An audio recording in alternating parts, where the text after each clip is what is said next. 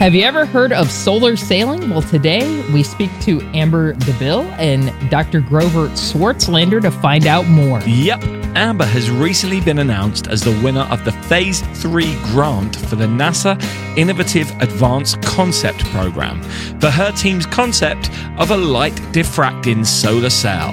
If you found this podcast interesting, please let us know at Space and Things 1 on Twitter and at Space and Things Podcast on Instagram and Facebook or via the contact form on our website. And don't forget to leave us a review on your favorite podcast platform. But right now, enjoy episode 94 of the Space and Things podcast. Oh, You're listening to Space and Things with Dave Giles and Emily Carney.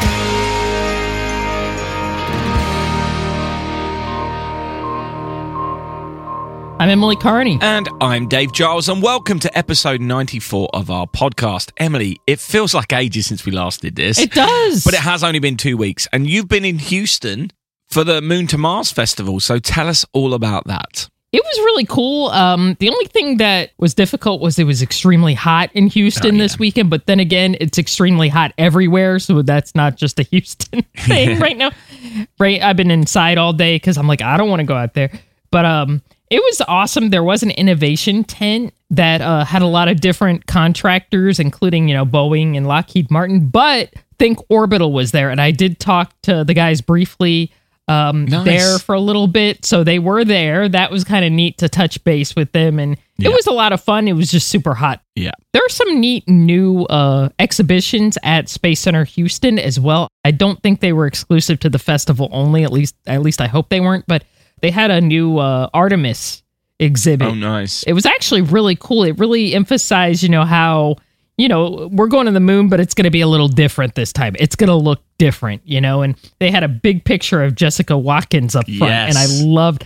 I loved that. I was like, yes, we're gonna have you know a woman on the moon this time. It's not just gonna be you know as much as I love the Apollo guys, it's gonna look different. It's gonna have a different feel, and we're not gonna go to the moon the same way as we did back then. So I just thought it was amazing. So uh, I had a great time. I always love going to Houston and and seeing my friends at uh at Celestis. I did go to the office uh, for a bit. They do have an office in in Houston, and I I love seeing my friends at Space Center Houston and at NASA and everything. So it was a lot of fun. I had a great time. Excellent. Um, talking to Think Orbital, I actually met up with Seb in London uh, a couple of weeks back, which is pretty cool as well. That's well. awesome. It's great when we get to meet people in real life who we've had on the podcast. I'm loving that. Talking of contact with people who have been on the show, I sent you this, Emily. Did you see the, re- the well, I know you did because I sent it to you. The review we had from Chris Marshall on iTunes. Yes, I thought I was dreaming. Like when I woke up, I was like, that wasn't real. And then I, because I've been taking, I'm okay. I don't want people to worry about me, but I've been taking melatonin lately just because it knocks me out faster to get to sleep. I'm not lying awake thinking of like everything I have to do for the week. So, um, you know, I woke up thinking, man, I must have had another crazy dream or something like that. And then I realized, no, that's real. That's a real comment. And I was like, oh, that's wonderful. Yeah. She was such an awesome guest Wasn't she? on our show. Yeah. That just made my whole year. So yeah, that was awesome. Yeah, she said, You guys love space so much, and your love for it is infectious, which was so sweet. Uh, and, and obviously, Yes. we, episode one of For All Mankind is now out of the season three. And wow, that was dramatic. No spoilers, but that was an hour of pure drama, which uh, certainly had me on edge. Actually, uh, for Chris Bain, I, I do want to provide one spoiler. There's, I couldn't believe that Ed Baldwin shook hands with the alien from Planet Klaatu at the end of the first episode. We're doing a joint mission with the aliens for the sea. Oh, sorry, Sorry, Chris.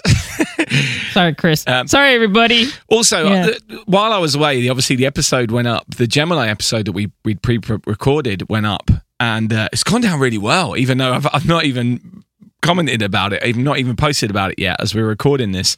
But it's gone down really Yeah. well. And something that I can't believe you didn't mention. I mean, you must have known this, and someone has commented on on our Facebook Yes. page about Dave Stange uh, has helped us out massively here. I can't believe you didn't bring this up, but he said just a quick comment on the latest podcast dealing with the Gemini program. We all know that Emily loves both the Skylab and Gemini programs, but we failed to mention the link between the programs. Yes. that there was a hatch on Skylab that was from a Gemini capsule. Crazy. Yes, I apologize for that. Um, my guess is probably yeah, uh, both by McDonnell Douglas probably. So uh, that's probably why they used it. Same contractor. But yes, I apologize for not bringing that up and making that link. Um, Skylab. There we go. I said it. I got it out of my system. Well. Thank you. Well, you just talked about Woo! being in Houston and didn't mention it. I'm proud of you. Anyway, let's crack Right. on with today's main feature. NASA recently announced the winner of phase three of one of their most futuristic grant programs, NIAC, which stands for NASA Innovative Advanced Concepts. The idea is to try and take things which may seem like science fiction and turn them into reality. This year's winning project is a new solar sail concept, and the project is led by Amber Dubill of the Johns Hopkins University Applied Physics Laboratory, or APL. The feasibility of the concept was previously studied under the NIAC's Phase 1 and 2 awards, led by Dr. Grover Swartzlander of the Rochester Institute of Technology in New York, who continues as a co investigator on the project. Under the earlier awards, the team designed, created, and tested different types of diffractive sail materials, conducted experiments, and designed new navigation and control schemes for a potential diffractive light sail mission orbiting the sun's poles. That is uh, awesome. Yep. And today we're joined by both Amber and Dr. Grover to find out so much more. Right now the score is man three, space nothing, but it's a little Welcome to our podcast and congratulations on the latest Research Money Award from NASA. Now, before we get into your design concept, uh, can you give us a, a just kind of for our listeners who may not know, can you give us just a simple breakdown of what a solar sail is and, and why we might need them? So the best analogy is thinking about a sail, a sailboat in space. Um, but instead of wind, you use actually radiation pressure from the sun. Uh, solar sails specifically use light from the sun, but you can do laser sails, which use photons from lasers as the method of propulsion. So it's a massless, infinite form of propulsion, right? And you use this to push the spacecraft. So you have these large, flimsy, metallic structures, usually for traditional solar sailing, and you use them to push the spacecraft uh, into the orbits you want instead of rocket fuel and hydrazine uh, traditional propulsion. I'll just add to that that um, in the laboratory we make measurements of radiation pressure uh, using a, a laser in a very small sample, might be about a centimeter size, mini mini sail if you want. And the forces we get in the laboratory are about uh, equivalent to about a nanonewton, which is almost equivalent to about the weight of a bacterium. So it's extremely small. So very sensitive instruments. Uh, but when you put something in space that is very large, on the order of maybe like say hundreds of uh, meters on a side, then um, you can get enough acceleration to actually push things around in space in such a way that is competitive and even superior to what you can do with rockets. Because with the solar sail, you have continuous acceleration. Rockets, you get a few bursts and then your fuel is done and you're you you you have what you have. With solar radiation pressure, you can continuously change your orbit and go various places. Okay, and and again, before we get onto your design, excuse my ignorance, but has this actually been done in space, or is this a, a concept which is works in theory but hasn't actually been put into practice yet? I'll, I'll take this. There, there have been, uh, I guess you could say, three successful deployments of solar sails, or at least three agencies. Um, NASA uh, has uh, put up a demonstration mission. The Japanese put up a, uh, a, a demonstration mission. And uh, currently, it's been over a thousand days that the Planetary Society, which was started by Carl Sagan and others, have a solar sail orbiting the Earth right now and it's slowly uh, decaying its orbit and will eventually crash back into the Earth. But it's a surprisingly successful uh, demonstration of how a solar sail can keep a satellite in space um, and keep it from basically decaying its orbit because of drag from the uh, atmosphere in space uh, crashing into the Earth. So it's an extremely uh, surprisingly uh, successful mission. There's also two upcoming uh, solar sails that will actually use the propulsion to do a specified trajectory. So uh, our other co-I, Les Johnson, is the PI for uh, NEA Scout and Solar Cruiser. Uh, NEA Scout is supposed to launch with uh, the SLS. Uh, in it was supposed to go 2021, but now I guess it's 2022. um, and that one is uh, going to a near Earth asteroid. That will be really the first one that actually uses the propulsion and more than a demonstration to actually change the orbit in a specific way. Uh, and then Solar Cruiser is the follow on after that, which is uh, going on under a mission called IMAP uh, in 2025. And that one will be going to uh, in, a, an L1 orbit uh, and actually using the propulsion as well. So uh, those will be the first two to actually use the sail for something other than a demonstration. Right. Okay. So that sets the scene nicely. And before, again, before we get onto your design, I like an origin story. So can we take a, a brief introduction from both of you about how you got into this and, and, and what's your solar sail origin story, so to speak? How did you get into this work? Where do you come from and how does that f- fill into this work? I guess it, it almost dates back to when I was a graduate student at Purdue University. Uh, we had a, uh, a scientist uh, come from Bell Labs Art Ashkin, who actually uh, got the Nobel Prize some years ago for uh, studying uh, optical tweezers, which is a form of radiation pressure. Uh, and I was so inspired by his talk at that seminar that I ended up picking a research advisor that was doing uh, work not re- directly related, but indirectly related. And so I've always been interested in radiation pressure. Uh, and then some, maybe about a decade ago, I started getting interested in you know butterflies and how different things fly and uh, and lift and wondering whether there were analogies to uh, aerodynamic lift and optics and so we developed a, a concept to, to study uh, optical lift. And, uh, that led to actually our first NIAC award. And then that was not going to be suitable for uh, for solar sailing but it, it took us to, to a path to start scratching our heads thinking about what what else we could do. And then i thought well for solar sailing, all you need to do is you take uh, light from the sun and you redirect it in some fashion. And so diffraction gratings are very effective at redirecting light, just as mirrors are. Uh, and so I started investigating whether diffractive solar sails could be superior in some ways to reflective sails. And so that's led to our most recent uh, phase one, phase two, and now our phase three.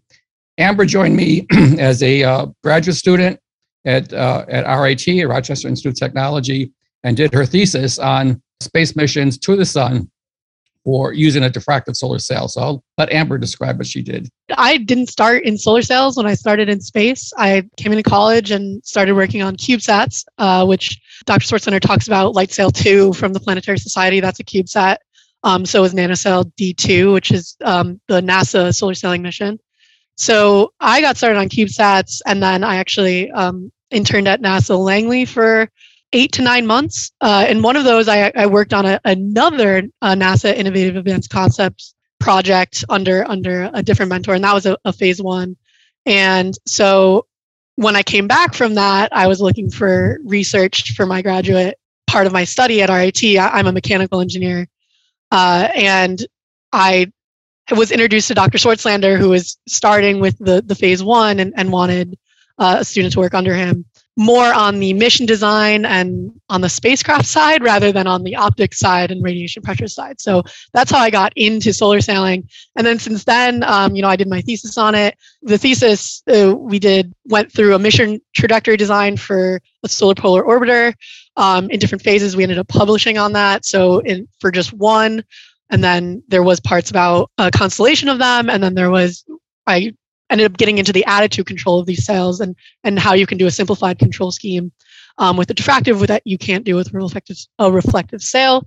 And then after that, I actually uh, graduated and started working at Johns Hopkins Applied Physics Laboratory. And I work on a different spacecraft in my day job, but I, you know, still was into the solar sailing. You know, once you're in it, I don't, you don't really get out of that community. and so we we still kept in contact, and we're talking about uh, going for this grant and and we did. And that's that's how we we kept pursuing solar sailing so once you're in it you never you never really get out. And we got to do some really uh, cool trips to alabama um, and see an actual solar sail also work with the solar sailing guys at nasa marshall um, on a lot of different stuff. So i've been involved first because of dr swartzlander and then continued from there. If i could add one thing uh, amber's a little bit modest. Uh, she did uh, develop her own maneuver for uh, taking a, a, diffractive solar sail that faces the sun. Imagine you, you take your hand and you just basically, your hand is facing the sun. And by rotating your hand around the axis of the sunlight back and forth, you can actually end up going closer to the sun and over the poles of the sun by doing this maneuver. So uh, I call it the Dubill maneuver. Nice. We do name it Dubill maneuver uh, unofficially, yes. That is incredible. Yeah, it's official now. I, I've just decided. I don't know under Yes. what capacity I've just decided, but it's official now. It's official. Yeah, so solar sailing is sort of like the Hotel California. You can check in, but you never really leave. sort of. Yeah, you always have sort of a allegiance to it. So your award from NASA is a Phase Three award, which means this is the closest that you know so far it's it's come to you know fruition. And you and you guys have already talked a little bit about this, but um, why is your solar sail different from let's say you know others that have already been you know deployed or, or designed? uh, as I was saying earlier, that uh, what you need for radiation pressure and solar sailing is you need to redirect sunlight. And so imagine you have a, uh, a mirror and you, you tilt it slightly so that instead of the sunlight just going directly back at the sun, it goes up at some angle. That's what you would need for a reflective solar sail in order to go places that are meaningful. So by rotating that, uh, you actually end up projecting less light onto the sail. Imagine if you rot- tilted the sail 90 degrees, you'd have actually no light on the face of the sail, and so you'd, you'd end up getting no radiation pressure at all. So I wondered whether we could have some other kind of sail that was actually facing the sun, so you didn't lose that projection angle, uh, but yet still redirected light. And it occurred to me diffraction gratings are ideal. So the challenge is that we need to direct light across the entire solar spectrum at a large angle, and so that's part of our research.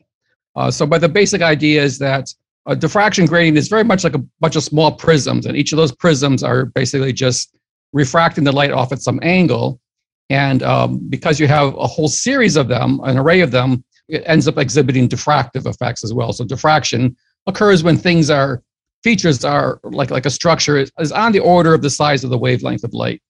And so then you get interesting things. Like when you look at a, a compact disc, if you remember what those were, you might still have some. They scatter light in a very beautiful rainbow of colors. And that's essentially uh, very similar to what we're we're proposing is something that's going to be a very thin imagine you you've peeled off that thin layer of uh, on top of your your cd that would be about sufficient for building a solar sail in space if you want to get down one more level of that. In this case, we want to go toward the sun or toward the wind. So with a reflective sail, you have to tack back and forth to get the right orbital um, trajectory or the right uh, force direction on that sail with an area that is decreasing because of that angle to that incoming light. With a diffractive sail, you can actually go toward the wind, face the wind, and go directly toward it. So you're actually saving that area that's the very like basic analogy that I think helps people understand what the difference is. We have a question from one of our Patreon subscribers. Uh, or we've had a couple of questions, I should say, from our Patreons. Uh, the first is from Don Irwin, who asks, "What are the potential speeds that can be achieved, and do you guys have any current customers?" So I would say that the the, the speed is measured in, in what they call uh, delta V. So um, uh, basically, if you want to go any place in space, you have to be able to change your velocity of basically w- when you leave the Earth, you're going around um, one AU uh, from the sun, and you're going around at some velocity. You need to change that velocity to go any place, whether you want to go out toward Mars or in toward the sun. You have to change that velocity. And so, uh, for a maneuver for, uh, let's say, to do a solar polar orbiter, Amber, correct me if I'm wrong. I believe the, the delta V's required are on the order of maybe 20. Like meters per second. Yeah. I would have to go back and check, but I do think that's on the right order of magnitude. Also, I would say speed is relative, especially when it comes to orbits. So you're talking about like, oh, what speed is, but when you're talking about solar sailing, it's a low thrust, um, high ISP type of type of propulsion. So you're not actually speed like accelerating very fast. Um, the thrust is relatively low. It's just a constant thrust, and this is like comparative to um, ion engine uh, propulsion. It's the same type of trajectories you see these spiraling in. So you're actually not really totally talking about speed. You're talking about your acceleration, and there's a characteristic acceleration of the sail um, that has to do with the mass of the sail, the size of the sail, um, the mass of your payload or your, your spacecraft bus. And really the, the, the at the end of the day, the lighter your spacecraft with the larger sail, the faster you're going to accelerate. So that's actually what we're tracking. And those are, that's that's on a very small order of magnitude. But when you start off, you're going pretty slow. But as you know, let's say you're going into um, some of these orbits, they take like six years, right? So you're going into these six-year orbit, orbits, and let's say your characteristic acceleration is like 0.005 c, like the speed of light, right? Like uh, you might start off really slow, but after six years, now you're actually starting to get speed. So I will say speed is relative and it's more about your characteristic acceleration, but it is low thrust. So it is not like, you know, uh, some of these traditional propulsion methods where you have a rocket and you, you know, burn your delta V and you're, you're really, you know, cruising in the first um, maneuver. So it's more like that. Yeah, the acceleration is typically about a millimeter or a fraction of a millimeter per second. So every second, let's say you're stepping up by, let's say, a half a millimeter per second. Seems like really small, but you have a lot of seconds over a month or a year, and so you can you can. Uh, this this is why solar sailing is so exciting. That in principle, uh, you can get very large delta V's that are impossible to do with with chemical rockets. Right, which leads us not nicely to this next question from Toby Jeffries, who is asking about maneuverability. How do you go about speed it's like slowing down when you reach your target is that a thing is that or, or are these the, the kind of missions that these vehicles do is it about just being in orbit of something or reaching a destination and doing a flyby? You know one of the hard things about rocket science is going not just developing the rocket we need a rocket to basically to get out of out of the earth's orbit out of the gravitational influence of this of the of the earth. But once we're up there how do you go from point a at some velocity to point b at some other velocity? And so let's say if, if you wanted to do a, a rendezvous mission, let's say with Mars, you would finely tune everything on your trajectory so that you would just, by the time you get out to the Mars orbit, you're going exactly at the velocity of Mars. And so you basically are locked then into the Mars orbit. Now, if you wanted to land onto Mars, then it's a whole other story of how you would have to do that. But you can you can design these things very precisely to get exactly the right distance and the right velocity that you need and uh, you may need, need to do a little bit of tweaking along the way. It's certainly very feasible to navigate these things to your destination. You can do either. You can do a flybys. Um, if you if you're looking at the different solar sails that they're uh, traditional tr- solar sails that they're uh, trying to launch. So NEA Scout is doing more of a flyby orbit and going into orbit around a near Earth asteroid, but uh, that's a way different maneuver than you know solar cruiser which is doing like an l going to l1 so they're trying to actually make it to a point and then land in that l1 orbit. When we're talking about our solar sails we're talking about solar polar orbiter constellations or solar polar orbiters for diffractive sailing. We're talking about getting into a very nice like th- slowly spiraling into a very nice um, circular orbit at different inclinations right? So you can do any of these. There's multitude of papers out there on different solar sailing trajectories. And as Dr. Slater says, you kind of tune your trajectory along the way for an optimization to match that final destination that you're trying to trying to do. So it's not like a sudden like, oh no, we're gonna like flip it and stop. We're not. You're not trying to do that. And um, that is one of the issues that you see with the regular traditional solar sailing not the the trajectories but how do you maneuver these large flimsy structures you know for um, attitude control is actually more of the more of the concern and that's something that we hope that we can circumnavigate with diffractive solar sailing that we can't do with traditional solar sailing right now Okay, this is blowing my mind. The, the the sheer amount of maths involved in all of this uh, goes well beyond anything I could comprehend myself. Um, Toby has another question, which uh, is a little bit out there, but I quite like it. It goes into this whole idea of of, of this solar sail potentially being a rainbow, uh, and, and, obviously this is more of a um, the, the level that I'm coming from with this as well, which I why I appreciate this question. He says, if different colors are possible, uh, could taking advertising on offset some costs, or even could there be some kind of art involved with uh, with this idea, or is the color just a, a, byproduct of the process rather than being targeted? I would say that uh, he's he's absolutely right. Um, I have a, uh, a slide uh, that I when I give my presentations uh, showing a, a, simulated version of what would happen as as the solar sail is kind of going by the Earth and just let's say catching the moonlight and shining that light down onto Earth, and you'd see this spectrum of colors go by. Uh, it could be really quite beautiful and stunning.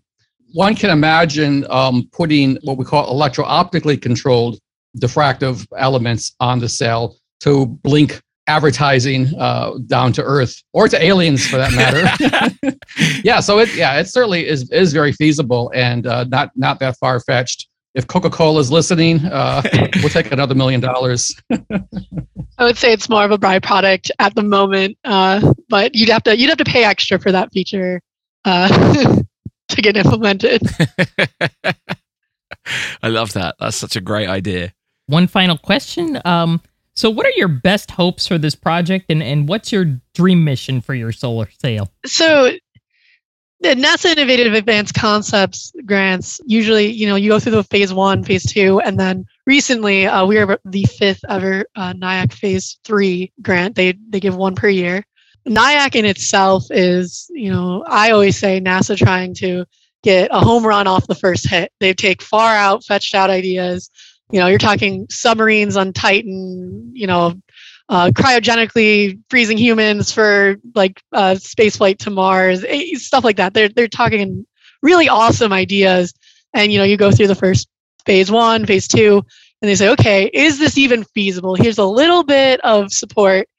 Show us that it's you know this could happen in 10 15 50 years right and as you progress through the phases you're getting more toward actual feasibility, uh, actual implementation of a technology. So for diffractive solar sailing, we're at that point with that phase three, which we're trying to transition out of the NIAC program um, because that is what the NIAC phase three was meant to do and get picked up by an actual mission, either a demonstration mission or a being implemented in a larger mission proposal. Now, part of the, the reason we bring to APL from RIT in the past NIACs is APL is we've done spacecraft. We do different heliophysics spacecraft. We have a very large heliophysics community. And using that community and, and the resources here to be able to move away from this uh, oh this would be cool to do and this is a, a an up and coming technology. Here's the feasibility. We've already shown the feasibility to be honest. We're trying to get into that transition into being picked up. So i hope by the, the end of the phase three we have laid the groundwork for a, uh, a demonstration mission or to be picked up by a, another mission proposal. Obviously the the one that i is near and dear to my heart is the diffractive solar sailing for uh, solar polar orbiters. Uh, we haven't actually seen much of the solar poles, and traditional propulsion cannot get us past 30 degrees above the ecliptic. Um, real science starts above 60 degrees if you talk to any heliophysicist. So being able to get us up there, you know, 90 degrees, even 60 degrees would be the dream mission for me. And then you can you can imagine like a four pi coverage of the sun. You can imagine a solar weather constellation that gives us early warning um, and actually helps us really understand the complex environment around the sun or the complex physics behind our sun that we don't we, we're missing a whole you know 60 degree latitude above and below we're, we're missing that and this would really be able to fill in the blank so that's the the goal is doing that type of mission near and dear to my heart and you know transitioning after this our period of performance to lay that groundwork That is blowing my mind. Um, that would be cool. I know, Just right? to see a picture of like the sun, you know, north to south or something like that versus, you know, equatorial. That would be awesome. Yeah. I was like, if you think about it, like not not much goes. You know how the solar system forms. It it ends up in a disk. Things in space like to end up in disks uh, because of angular momentum distribution. So to get out of the ecliptic is actually kind of hard. And and traditional propulsion, you have to use um, gravity assist from like Venus and Earth and Ju- even Jupiter. You go out to come back in. It's not very easy. It's it's a lot of energy, but like we talk about low thrust, but constant low thrust with a, something that you don't have to carry your own propellant weight, uh, you can get up there, and that's that's what we're trying to do. Wow. Yeah. Um, amazing. I I was going to say that we know that all orbiting bodies, that what happens at the equator is much different than what happens at the poles, and we probably won't be surprised if we see interesting pattern formations. You know, all kinds of magnetic anomalies. Um, some people even suggest that the solar neutrino flux may be much different coming out of the poles. Uh, so there's a whole body of physics just waiting to be discovered. If you looked in the mirror, you never saw the top of your head or your feet. You know, you'd have a much different perspective of yourself. And that's kind of like how we are with the sun. We have no pictures of the poles of the sun. It's uh, it's a big mystery. How how long do you think it's likely to be before something like that, a mission like that, could happen? I mean, do do you have any kind of predicted timescales, or is it all very much hypothetical in or, or re- reliant on so many processes that it's difficult to put a date on? I would say it's a little bit difficult to put a date on. Um, if you're talking about feasibility, uh, you know, five five years for probably about five years for a diffractive solar sailing mission um, to do something like the solar polar orbiters to do the, the whole entire constellation. You're talking probably at least 10 years 10 15 years. So that, that's more of the timeline that we propose the roadmap that we propose um, when we when we talk about it. Uh, but again it, you do have to go through the whole process of going through mission proposals and um, raising the trl that's what we're doing um, through this this grant and we have already had samples that we've tested of this diffractive uh, material and the diffractive sail material and we're continuing to do that with the next phase of this so so thank you so much for spending some time with us to explain this, to try and explain this to us uh, in, in a way that we could understand it. I've got a massive smile on my face right now because this is all so exciting. So I can't wait to see Yeah. where this goes over the next couple of years. Yeah, I, I, I'm I know nothing about it, but I'm very fascinated with solar physics, and I would love to see this happen. So best of luck to y'all, and I, I would love to see this happen. Thanks for your interest. yeah thank you for thank you for having us and like so we just we love hearing people be, get excited and you know want to talk about this kind of stuff Yep, it's awesome.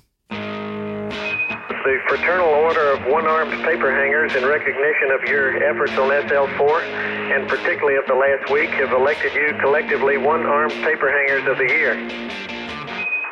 That is really uh, amazing. I love solar physics. I've I've really al- always been interested in the sun and looking at you know images of the sun, but uh, I don't know much about modeling. Uh, that stuff is very uh, math and physics heavy. So um, I just think the idea of having a polar mission around the sun, uh, like uh, Amber mentioned, you know, we've never really explored, you know, above, you know, 60 degrees. And that's that's a big area, you know. That's like, you know, basically the sun is like cut off at that point. I think it would just be so awesome if we could learn more about that those areas, you know, and have a sort of a solar polar explorer, I guess. wow, that rhymed. That would be really Dora the Polar Solar Explorer. Well, what you've done there, Emily, is come up with an idea of how NASA can reach the youngest generation and inspire them to go either into heliophysics or solar cell engineering. Yes. Superb work, Emily. anyway, I love that NASA has a grant which is aimed at really out there ideas. I just think it's brilliant that as a result of this, we might now get to a point where it's easier to explore a place in our solar system that Yeah. has never been explored before. And who know who, who knows what else might come of this technology? I I also think that Amber and Dr. Grover did a great job there of trying to explain an incredibly complex process in a way that I could understand it. By the end of that interview, I really did understand what they're doing and why it's important. Whereas beforehand, I'll be honest, I was a little bit dubious. Solar sailing, like a boat in space, you know what I mean? Like, an anyway, I think that was great. Yeah, and I, I love the fact that you know not just at NASA, people at universities, engineers, et cetera, et cetera, they're searching for alternate ways of propulsion in space. You know, you got obviously the ion propulsion. You know, um, I, I want to say there's already been a spacecraft. Uh, I think the Dawn spacecraft used an alternate form of propulsion. Um, you have the idea of light sails, which would use, you know, solar propulsion, you know, solar winds, basically. You know, I love those ideas. Even, you know, just low intensity, uh, low temperature, you know, solar panels, which I believe Juno, the spacecraft orbiting Jupiter, uses.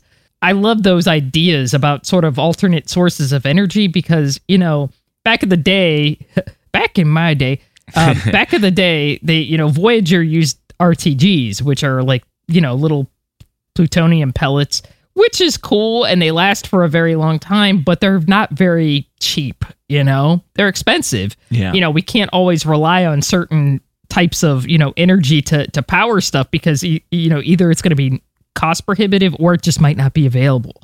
You know and i mean I, I love the fact that they're trying to you know figure this out you know to design the spaceships of the future you know I, that's really that's really cool to me that you know because we're gonna need that someday Yeah, absolutely. And as always, the full interview will go up on our Patreon page. And thank you to Toby and Don for your questions. Uh, both of them are our Patreon members. Uh, I think those questions really helped unlock that interview for people, uh, particularly me. The, the answers we got from your questions really did help uh, my understanding. So thanks for contributing those questions. Uh, of course, anyone can get involved on our Patreon page. Just go to patreon.com forward slash space and things. And thanks again to Amber and Dr. Grover for coming on. Uh, I will put some information about them and their work in the show notes. Tower, Houston, Skylab 2. We fix anything. We got a pitch and a roll program. Okay, so it's been two weeks since we last recorded a new section, and in that time, there have been six launch attempts two in China, including one with a crew, one in Kazakhstan, one suborbital crewed flight in Texas, one successful flight from Kennedy Space Center, and another that failed to reach orbit. We're going to talk about some of these now, but full details and videos, if they're available, will be in our show notes, which you can find on our website, spaceandthingspodcast.com. Let's start with the crewed suborbital flight from Texas. Blue Origin launched one of their New Shepard rockets on Saturday, June 4th, with a crew of six people for their fifth space tourism flight. This crew included Evan Dick, who also flew with Blue Origin in December, making him the first repeat customer. Probably the most exciting story within the crew comes from Katya Echazarreta, a 26 year old science communicator who became the first Mexican born woman and youngest American woman to reach space. Her seat was sponsored by the nonprofit company Space for Humanity, which was founded by one of our previous guests, Dylan Taylor, who also flew on a previous Blue Origin flight. That was episode 35 for those who would like to go back and listen. We're big fans of what Space for Humanity is doing. Absolutely, we are. On Sunday, the 5th of June, the Shenzhou 14 mission launched in China, taking three more taikonauts to the Tiangong space station. The crew of Chen Dong, Liu Yang, and Cai Xuzhe plan to be on the station for at least six months, and they'll be helping turning the station into a multi module station, with two new modules due to launch in July and October. By the end of this, the station will be roughly 20% the size of the International Space Station. Unfortunately, Astra have had yet another failed launch of their Rocket 3. This is the fifth failure in seven launches. It launched on June 12th from Kennedy Space Center, and after the first stage worked perfectly, the second stage shut down early, meaning that they failed to deliver two NASA CubeSats, which were its payload. The satellites were the first of a six satellite fleet being used to track hurricanes. It really feels like Astra will be up against it now, but hopefully, we hope that they can turn things around. Meanwhile, France have become the 20th nation to sign up to the Artemis Accords, which they did at an event in Washington, D.C., celebrating the 60th anniversary of the founding of the French Space Agency. NASA has also selected two different companies to make spacesuits for the Artemis program. Axiom Space and Collins Aerospace will both receive access to a contract worth up to $3.5 billion to supply spacesuits for NASA missions through to 2034. Axiom are new to the spacesuit game, but Collins Aerospace, in association with ILC Dover, have been providing suits for NASA for decades. We spoke to Dan Klopp of ILC Dover way back on episode 59 of this podcast. A great interview which goes into so much detail about their plans for future spacesuits. So that's worth checking out if you haven't already. The James Webb Space Telescope will release its first science quality images on July 12th. We don't yet know the target of these photos, but we're certainly excited to see the results. However, it's also been reported that the telescope has already experienced its first few impacts from micrometeoroids. This was expected, but one of the impacts thus far was bigger than they hoped it would be at this stage. Uh, it feels like we're plugging old episodes a lot today, but don't forget that you can find out all about the telescope on episode 68, where we spoke to Mark McCaughrean of the European Space Agency. So we've got a few bits of SpaceX news as well. NASA has agreed to buy five more astronaut missions, taking it through to the Crew 14 mission. We have the Crew 4 mission currently on board the ISS, and each mission seems to be lasting around six months. So, a lengthy commitment from NASA to SpaceX for them to provide crewed flights to the ISS. The other big bit of SpaceX news is concerning their Starship rocket. After months of reporting delays in a report from the US Federal Aviation Administration about the environmental impact on the area of the launch site in Texas, this report has finally come out and it itemized 75 different things for SpaceX to do to mitigate their impact on the area. Elon Musk has since announced that as a result of this, the first orbital launch of Starship will take place in July. We shall see about that. And finally, on Mars, the Perseverance rover has somehow managed to end up with a pet rock. You you heard me correctly. Uh, somehow, a rock was collected within the left front wheel of the rover. This happened back in February, just before Valentine's Day, and despite all the bumpy journeys that the rover has made since then, the rock has clung on, and they say that romance is dead. It's a great metaphor for all healthy relationships. Anyway, that's it for this week. Thanks again for all your support. It's my plan to have our 100th show fully planned by the end of next week. So sign up to our Patreon page to be a part of that. Many thanks for all your support as we continue to get closer to the big 100 milestone. But don't forget, in space, no one can hear you mean. Space and Things has been brought to you by And Things Productions.